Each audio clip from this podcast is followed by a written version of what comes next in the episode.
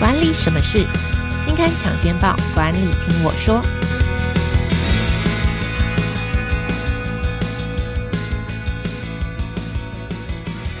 朋友们，大家好，我是经理人月刊的资深主编邵贝萱，我是贝萱，欢迎收听经理人 Podcast 管理什么事单元。好，这个单元每个月会跟听众朋友导读当期杂志的封面故事或是特别企划，那也会邀请编辑团队一起来分享专题制作背后的故事。今天要跟大家谈的是网红行销学，是经理人月刊八月号的特别企划。那我们请的是经理人月刊的采访编辑简玉璇，我们先请玉璇来跟大家打个招呼。嗨，听众朋友，大家好，我是玉璇。好，在进入我们今天的主题之前，先跟大家工商一下，二零二三年经理人月刊百大 MVP 的选拔开跑了。那每年经理人月刊在年底的时候都会举办 MVP 的颁奖典礼。那经理人月刊每年都会选拔一百位当年度表现优秀的杰出经理人，不限职位，不论公司的规模，只要你能够为公司创造贡献，你都有机会成为百大 MVP 经理人的一员。那如果你想要报名参加，或者是说你想要表彰自己团队、公司同事的贡献的话，欢迎你来报名。报名时间从即日起到二零二三年的八月十六号午夜十二点之前。那如果你想要知道更多的报名资讯，欢迎上网搜寻台湾百大 MVP 经理人，或者是说我们这一集节目下方就有 MVP 百大经理人的报名资讯，你可以点开看更详细的报名说明。好，工商时间结束，我们来进入今天的主题。今天要来跟大家。讲的是网红行销学，嗯，我想网红现在大家应该都不陌生，你可能自己就 follow 呃蛮多网红，或者是说你自己也许就是奈米网红、伪网红，自己在 IG 或是脸书的这个粉丝的这个经营上就已经小有成就，也许你也接过团购业配啊等等。那我们今天要比较详细的拆解网红行销学，尤其是在企业端合作的时候，应该要注意什么事情？首先啊，我想要先请玉璇来帮我解答，就是我想网红行销现在应该不是企业在做的时候应该考虑的不是要不要做的事情，而是都应该考虑会做。只是我觉得在合作的时候应该会有很多困扰，就是我知道我要做社群，我知道我要做网红，但是我在选择网红来帮我的产品 promote 的时候，我应该要注意哪些事情？比方说，我应该要跟呃大网红合作吗？跟哪一个程度的网红合作？我一开始就要找百万 YouTube？YouTuber 吗？或者是说我的这个价钱我要怎么谈呢？或者是说怎么样的产品才比较适合做网红团购或是业配？我想要请就是玉璇来帮我解答，到底一般企业在做网红行销的时候，比较容易陷入的困扰跟迷思在哪里？嗯，贝萱刚刚讲的就是一连串的都是问题，因为现在网红真的太多了。就是我以前的好朋友们长得很漂亮的，其实我发现他也都在开始在带产品了。有人还是都在带货吗？对，也在带货，然后或者是哎。拍一个，为什么你明明就没有在骑摩托车？拍一个什么 Suzuki 的摩托车，不会有点欺骗消费者的嫌疑？你还把品牌名讲出来，这样对吗？啊，不是啊，不是啊，就是因为他就穿着很复古，所以搭那台摩托车很合嘛。哦、然后我就发现说，这是这是这是不是配夜配？然后发现是，然后就哇，好厉害哦，Suzuki 可以找上他，真的太棒了。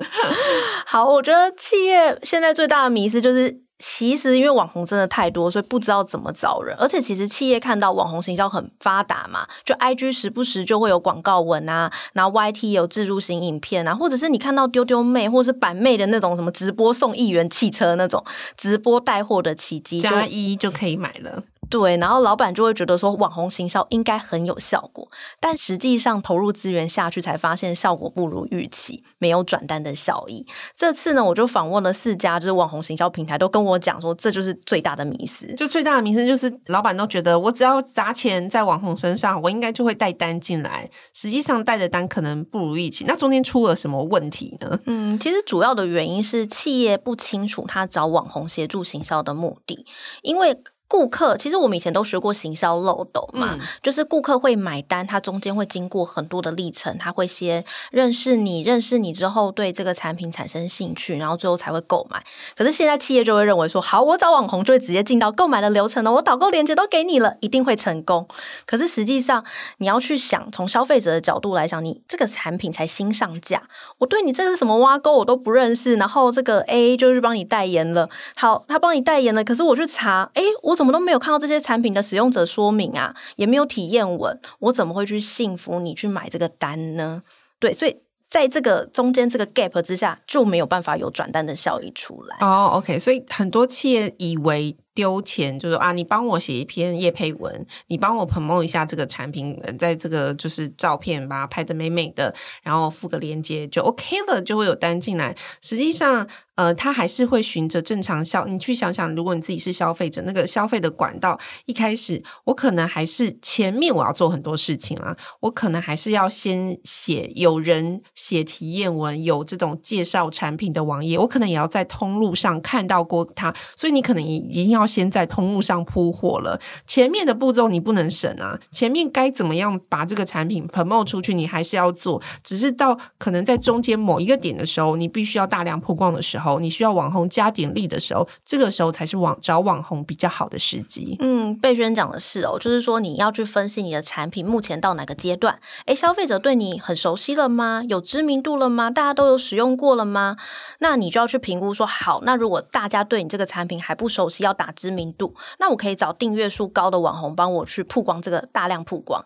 好，大量曝光之后，大家都知道了，很想认识你的时候，你就要去找使用者来开箱，然后来做产品的口碑。你可能就会去找专业的网红来做开箱文啊，或是解析啊，或者是做比较文，这样可能效果就会比较好。哦、，OK，那讲到这，我我有另外一个疑惑，就是你知道，在这个 YouTube 或是社群媒体跟社群平台还没有大红起来之前，很多产品也会找名人啊、明星啊，或者说某种专业领域的这个医生啊，或者是说呃某种专业领域的专业形象律师啊等等代言哦。我想要问一下，以前我们找这些名人明星代言，跟现在我们找这个网红代言，它最大的差别在哪里？嗯，因为明星他基本上。在社群网络还没有普及之前，我们搜寻资讯的管道就是透过报章、杂志跟电视，所以它的管道是有限的。因为管道很有限，我要让明星上去曝光，我就要把它包装得很漂亮、很美。那它跟消费者之间的距离就会比较远。因为他是被包装，然后是经纪公司请他的嘛。可是现在网红的形态是他们自主去更新社群，然后回复粉丝的讯息，然后呢，呃，用很多不同的各种生活的形态去让粉丝认识他、了解他。可是你想，以前明星的时候，我连金城武喜欢做什么事我都不知道哎、欸。你要 确定现在讲金城武还有人知道金城武是谁？天哪，我就是最现在了解金城武的人，因为他好神秘哦。好，可是网红的话就把他的生活。摊开在你身边，然后你就觉得他跟你就像朋友，所以我们平时互动累积的这个信任感，就会驱使我们想要下单。但找明星跟找网红的目的，行销目的也会不一样。因为明星他至少他有知名度嘛，所以他作为年度代言人，他就可以帮你打品牌的声量。而且如果是奢侈品，因为我们对明星是什么有一种向往嘛，那奢侈品的话找明星也很适合，因为你就会有崇拜他，然后想要购买的感觉。可是网红的话，他就适合做做开箱的服务，而且他是做创作者。我们网红另外一个词叫做创作者，所以他讲东西、写东西、说东西都特别的好，所以他很适合告诉你去呃解释这个产品怎么使用，或是解释这个产品的功能，他就有点像婆婆妈妈跟你分享好物的感觉，所以你就会对这个产品更有好感。这样听起来，我整理一下就觉得明星名人其实。感觉起来蛮适合打品牌知名度的，就比方说，就他可能有点，就是即便他要代言，他的产品可能也会。呃，稍微高大上，你让最起码让你心生向往。但网红可能是更下一层，就是我教你这个产品怎么使用，可能是你买了，或是你真的生活上真的会用到。我想要知道，我只是不知道怎么使用，或是我刚好生活上有这个痛点，我需要解决。刚好有一个网红来跟你介绍说，我可以解决，诶，衣服三秒钟就烫好了，这个解决你这个痛点。然后，诶，你就会觉得哦，这个熨斗真的很好用，然后就比较容易买单。所以，它不见得是要名人，就真的很有名，但是。他介绍的东西，他经过他的介绍，东西变得好用，而且你用得着，消费者就很容易买单。嗯，其实贝轩讲的就是传统上面的明星跟网红的差别。可是因为现在的网红也有超级大网红，就两三百万，然后也有明星开始去做团购啊，或者是相关的生意，所以他那个中间的界限其实已经越来越模糊。哦、其实你也也可以找超级几百万的网红去帮你做代言人，这个也是有机会的嘛。嗯，就有点像是现在的超商的联名的那个饭团一样嘛，嗯，就有点类似这样的感觉。好，那讲到这里，我想更好奇的，很多厂商更好奇的是，寻找网红有什么方法，或者是说我更进一步说，我到底该寻找哪一类型？像刚刚我们有讲，现在有百万的这种这种大网红，我到底我在产品推出去的时候，我应该选择哪一种类型？就是真的是要一定要选择这种大网红，还是什么时候我可以选择耐米网红、微网红合作？所以两个问题就是网红寻找我有什么方法？第二个，我我应该要寻找哪一种类型的网红来跟我合作呢？嗯，我先讲第一种哦，第一种就是怎么去寻找网红。当然，你可以透过网红的搜寻平台去找，但我听到一个更有趣的，就是你要去善用你的 hashtag，就是你的品牌常常都会有一些 tag，比如说巴黎莱雅、义美豆浆、经理人月刊。其实你可以常常在你的那个 IG 上面去搜寻你这个牌子的 hashtag，你就会去反过头去找很爱你产品的，呃，他可能不一定是几百万的网红，可能也有机会是百万网红，可是也可能是几万的网红，他可能就可以作为帮你做代言。哦，所以先寻找铁粉的意思就是了。对，哦，所以它是一个反向，就是如果我要找网红合作，我应该不是先从现在市面上有哪些网红，或者是哪些网红我可能有合作机会，而是一种反向搜寻的概念。嗯，如果你是想要找爱用你产品的粉丝来帮你代言的话，这是一个很好的方法。那当然，你也可以用网红的平台去搜寻或去找，这也是一个哦。对，然后我有听过一个蛮有趣的，就是网红平台跟我分享，就是他有一个客户呢，他很想要接，就是很想推广他的钓鱼器材的钓具，但是你知道做钓具的钓鱼的网红其实没有很多，是，所以他们的反向搜查的方式就去查那个钓鱼人常出现的溪流，OK，就是比如说南势溪啊、新店溪，然后就去发现说，哎，好像有一些网红，虽然他好像没有在钓鱼，但是他们好像有露营，可是露营呢，旁边的朋友们就会钓鱼，所以呢，哎，找他来代言 做业配，好像也蛮合的。好，所以你的 Hashtag 不见得是要那个产品，而是周边的相关的，呃，甚至是地图，这种是一种真的很餐厅很适合。比如说，你这家餐厅是开在南部，你去找一个专门开箱中部的餐厅的网红没有意义嘛？你反而从南部去找一些名店，嗯，比如他常常吃网什么南部什么。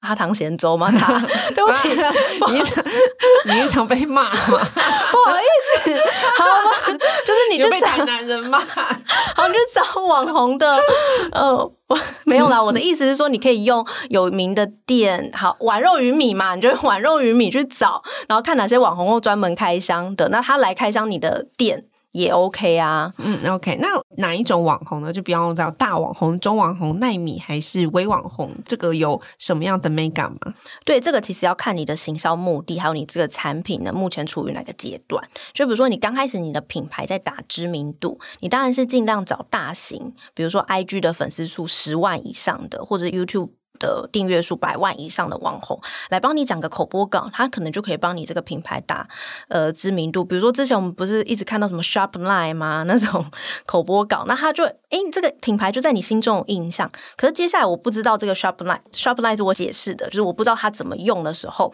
你就可以去找呃专业领域的网红来帮你开箱。比如说呃，你如果是三 C 产品的话，你就找三 C 产品的网红；然后保养品的话，就找保养品呃开箱的网红，或是成分。解析的网红，所以第一阶段是打知名度，第二阶段就是有知名度之后，你希望大家可以更进一步认识你，对你感兴趣的时候，你再找专业的人、专业领域的人来帮你开箱。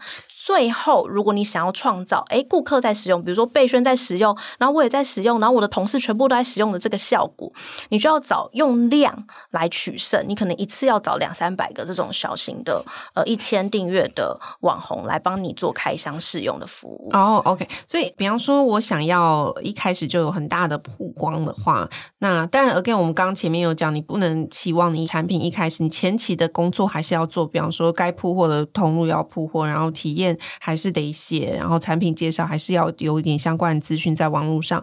但实际上，呃，你可能跟大网红合作的话，你看中的可能是它带来的曝光。但是你可能跟中型或微网红合作的话，有另外一种方式，你也可以带来一次很大量，就同一个时间跟很多不同的中型或微网红合作，都在推同一种产品或在推同一个品牌。那这个时候也可以创造同样大量曝光的效果。嗯，那种的大量曝光就会有点像 UGC。就是像使用者体验的效果，就是比如美妆品常常说，哦，这个睫毛膏怎么很好用啊，然后每个人都在推这个。的那种感觉，你那时候就会觉得，哎，怎么同一个时间好像有十个就是 KOL 都在推销同一个品牌的产品，是不是真的很好用？那我也去买买看哦，我就掉入了商人的陷阱。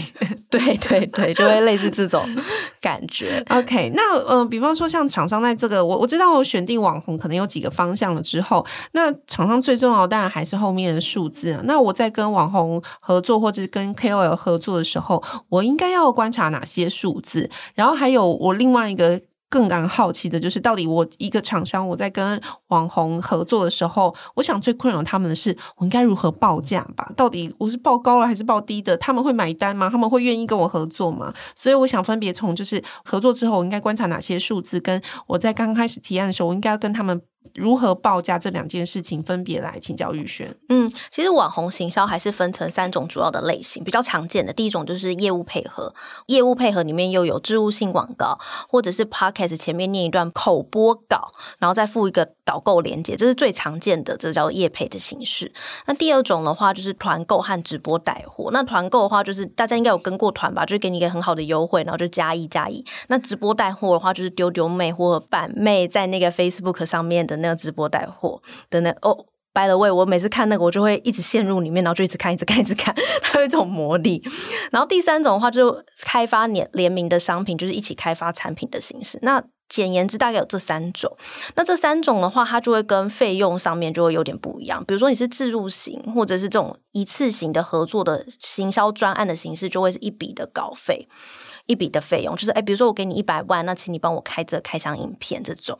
那另外一种的话，如果是直播或带货的话，这种的话就会是看你这个产品卖了多少，然后分润给他。那分润的话也没有说一定的趴数，就可能十趴、二十趴都都有可能。但是呢，呃，就是就呃，其实你就网红的立场来讲，他如果帮你去带货，他很认真的帮你做这些功课，他也会很。不希望说，哎，完全我所有的钱都是靠这个业绩来赚，除非他收抽成很高嘛，所以就会有另外一种形式叫做稿费加分润的形式，就是你付给他一笔直播费，然后看他帮你卖多少产品，再让你抽费用。哎，这个东西其实在业配也会有这样的可能，就是我给你稿费，可是呢，你那个连接，你不是点击连接订购嘛，他也会去算说，哎，这个业绩要怎么算。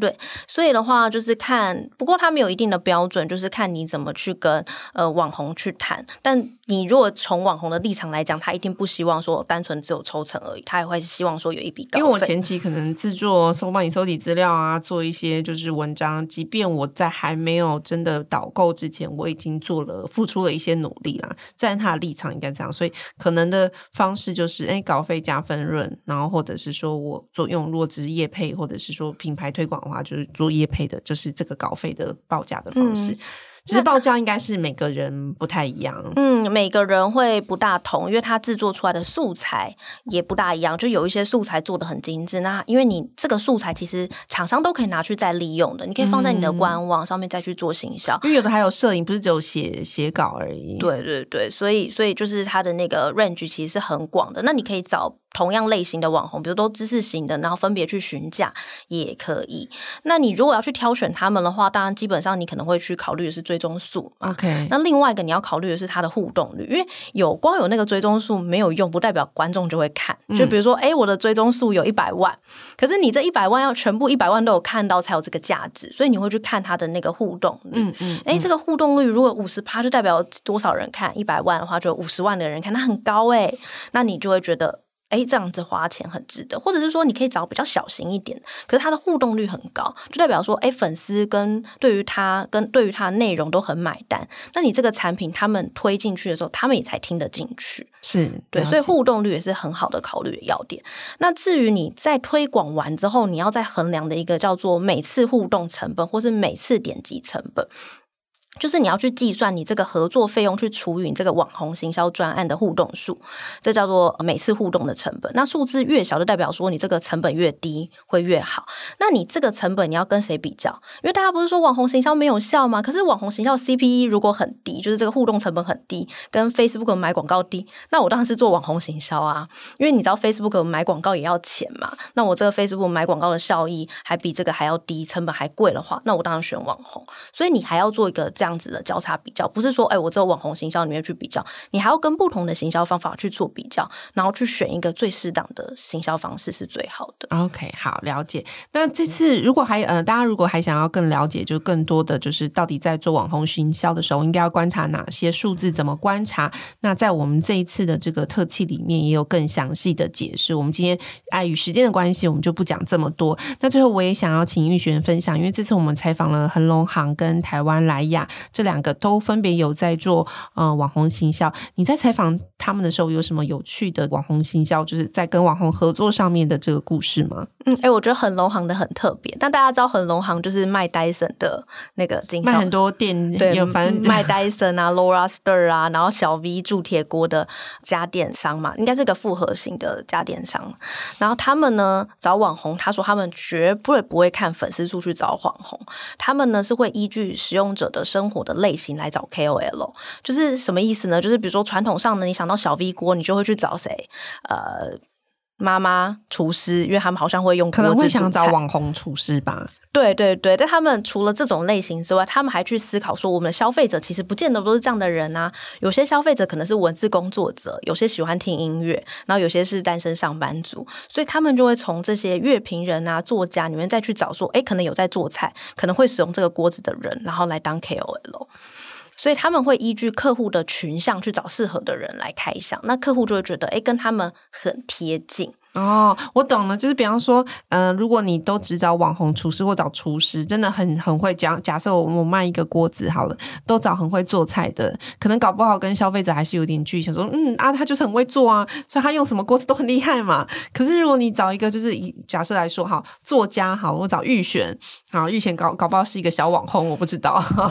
然后呢，诶，他开箱这个锅，你说，哇，感觉他可能厨艺。的这个程没有没有到不加，可能程度跟我差不多，但是他煮出来菜感觉很好吃，也很厉害哦，那可能说服力就蛮高的。对，然后他们其实是透过什么样的方式去找到的消费者的需求？他们有一个叫做到府服务，就是他们会去家里面教你怎么使用这些家电，比如说戴森啊跟小 V 锅。然后他们就发现有一个很喜欢做拼布的顾客，他们不是拿那个熨斗去烫衣服，是拿那个熨斗把那个布合在一起，然后做出很漂亮的作品。然后呢，他们然后他就一直大力的称赞说，这熨斗做拼布多好用，多好用。所以他们就找了拼布老师来开团购。哦，哇，好聪明哦！最起码你的学生会买单呢、啊。对，然后就这个团就哎，十几单就来了耶！那一只熨斗也不便宜，它好像是有三万到九万的 range 这么大。然后我们还有发现说，有人会拿这个熨斗来烫那个窗帘，做消毒跟平整烫，所以他们就突发奇想，那我们去找窗帘的厂商来团购。哦，oh, okay. 对，做 to B 的生意也可以团购。哇，哎、欸，这个蛮厉害的，这个是我没想到过的。对，所以就是跳脱原本的使用情境，你就可以拓展到更多的消费者。那就我不见得一定要执着在市面上大家可能都一定听过的网红来代言，说啊这产品有多好多好，而是去想说，实际上真的在使用的人，或者是说他可能利害关系人旁边的利害关系人，可能跟他有关系的人会可能都会使用这个产品的人是谁？那有一。其实有一定的市场，我就可以开发这种类似开箱文或是开团购了。嗯，因为客户的客户的。不一定都会是呃妈妈嘛，也不一定都是使用这些家电的人，大家的使用的痛点也会蛮不一样。嗯，OK，那台湾莱雅呢？嗯，台湾莱雅我觉得有一个蛮值得学习的事情，是因为他们从十几年就开始做网红行销。那莱雅其实有十七个品牌在台湾落地，比如说我们常见的理肤宝水、魅比林、巴黎莱雅、兰蔻，这些都是。所以他们会把他们这十几年所有的网红行销的资料全部都收集起来，大概有几万笔资料，所以他们内部就有一个很大的资料。而且是可以跨品牌的使用。假设呢，今天巴黎莱雅他想要推一款敏感肌的保养品，好了，他就可以找同集团最会做敏感肌的什么叫做理肤宝水，因为理肤宝水都做一些过敏的啊，或者小朋友用的东西。然后他们就去观察说，哎，理肤宝水找哪些网红有推广的成效？那我现在要同款推敏感肌的，我就找那些网红来做，也不错。嗯、所以你就可以跨平台的去使用这些数据。就会有一些整合的效益。OK，我觉得这对每个企业都是很好的提醒。如果你已经开始在做网红行销，或者是说你正要开始做，那以后可能还会有更多产品想要找网红或是 KOL 帮你做推广的话，从现在开始你就应该要开始建立资料库。这个资料库不见得是说，啊，我这次找了哪个网红，然后他可能是擅长什么，而是把一些这个产品的关键字也扩进去，搞不好以后你在推广不同产品的时候，但是关键是刚好。crossover 就是有关系到，那你就可以找类似的网红，或是即便原本不在你考虑范围的人，嗯、但是也可以来帮你做推广。嗯，简单来说，就是你每次的数据汇集，然后整理成很有用的 know how，因为那个 know how 是别人带不走的。因为即使是同业，就是我们都是媒体业，但是喜欢我们媒体的网红，或者是哪一个网红。推销我们，然后的转单效益高，诶，比如说我们跟其他家媒体也是不一样的。其实你自己要去 try and error，然后从做中学。但是你不要把每一次的行销，诶，就啊没效就放着。其实你要去分析没效的原因、有效的原因，才会越做越好。这样子。嗯，OK，好，了解。以上呢就是今天我们在跟大家分享的网红行销。所以如果大家还要知道更多网红行销的这个 mega 的话，欢迎就是购买我们这一期的这个经理人月刊。那那如果想要购买的话，诶，购买链接就在我们这一期的这个节目资讯栏底下。那在今天的节目跟大家 say 拜拜之前，再小小的工商一下：二零二三年经理人月刊百大 MVP 选拔开跑，经理人月刊每年度会选拔一百位当年度表现优秀的杰出经理人，不限职位，不论公司规模，只要你能够为公司创造贡献，或者是想提名你公司表现很不错、很杰出、优秀的同事们，都欢迎你来报名经理人百大 MVP 的活动。那报名时间从即日起到今年的这个八月十六号的午夜十二点。那如果想要了解更多的报名资讯，我们这一集底下的这个资讯栏也同样有报名链接。那今天的管理什么事的单元就跟大家分享到这里喽，拜拜拜拜！欢迎大家来报名百大 MVP，好、哦，这感觉就是经理人界的网红。对对对，没错，想要当经理人界 KOL 的话，就欢迎来报名我们的经理人百大 MVP 的活动。好，大家拜拜，拜拜。